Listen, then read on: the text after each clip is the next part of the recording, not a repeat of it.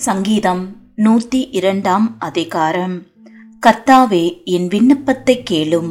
என் கூப்பிடுதல் உம்மிடத்தில் சேர்வதாக. என் ஆபத்து நாளிலே உமது முகத்தை எனக்கு மறையாதேயும். உமது செவியை என்னிடத்தில் சாயும். நான் கூப்பிடுகிற நாளிலே எனக்கு தீவிரமாய் உத்தரவு அருளி செய்யும். என் நாட்கள் புகையைப் போல் ஒழிந்தது. என் எலும்புகள் ஒரு கொல்லியைப் போல் எரியுண்டது. என் இருதயம் புல்லை போல் வெட்டுண்டு உலர்ந்தது.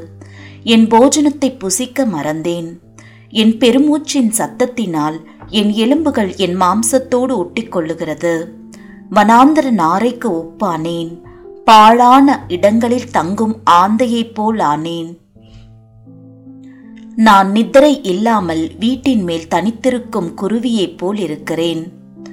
நாடோறும் என் சத்துருக்கள் என்னை நிந்திக்கிறார்கள். என்மேல் மூர்க்க வெறி கொண்டவர்கள் எனக்கு விரோதமாய் சாபம் இடுகிறார்கள். நீர் என்னை உயரத் தூக்கி தாழத் தள்ளினீர். உமது சினத்திற்கும் கடுங்கோபத்திற்கும் உள்ளானேன். ஆதலால் நான் சாம்பலை அப்பமாக புசித்து என் பானங்களை கண்ணீரோடு கலக்கிறேன்.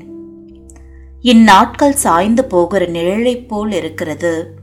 புல்லைப் போல் உலர்ந்து போகிறேன். கர்த்தராகிய நீரோ என்றென்றைக்கும் இருக்கிறீர். உம்முடைய பேர் பிரஸ்தாபம் தலைமுறை தலைமுறையாக நிற்கும். தேவரீர் எழுந்தருளி சியோனுக்கு இறங்குவீர். அதற்கு தயை செய்யும் காலமும் அதற்காக குறித்த நேரமும் வந்தது. உம்முடைய ஊழியக்காரர் அதன் கல்லுகள் மேல் வாஞ்சி வைத்து அதன் மண்ணுக்கு பரிதபிக்கிறார்கள். கர்த்தர் சியோனை கட்டி தமது மகிமையில் வெளிப்படுவார். திக்கற்றவர்களுடைய ஜெபத்தை அலட்சியம் பண்ணாமல் அவர்கள் விண்ணப்பத்தை அங்கீகரிப்பார். அப்பொழுது ஜாதிகள் கர்த்தருடைய நாமத்துக்கும் பூமியில் உள்ள ராஜாக்கள் எல்லாரும் உம்முடைய மகிமைக்கும் பயப்படுவார்கள். பின் சந்ததிக்காக இது எழுதப்படும். சிருஷ்டிக்கப்படும் ஜனம் கர்த்தரை துதிக்கும். கர்த்தர் கட்டுண்டவர்களின் பெருமூச்சை கேட்கவும் கொலைக்கு நியமிக்கப்பட்டவர்களை விடுதலையாக்கவும் தம்முடைய உயர்ந்த பரிசுத்த ஸ்தலத்திலிருந்து பார்த்து வானங்களில் இருந்து பூமியின் மேல் கண்ணோக்கமானார்.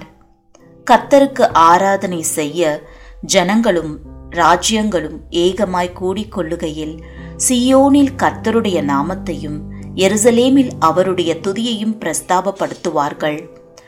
வழியிலே என் பலனை அவர் ஒடுக்கி என் நாட்களை குறுகப் பண்ணினார்.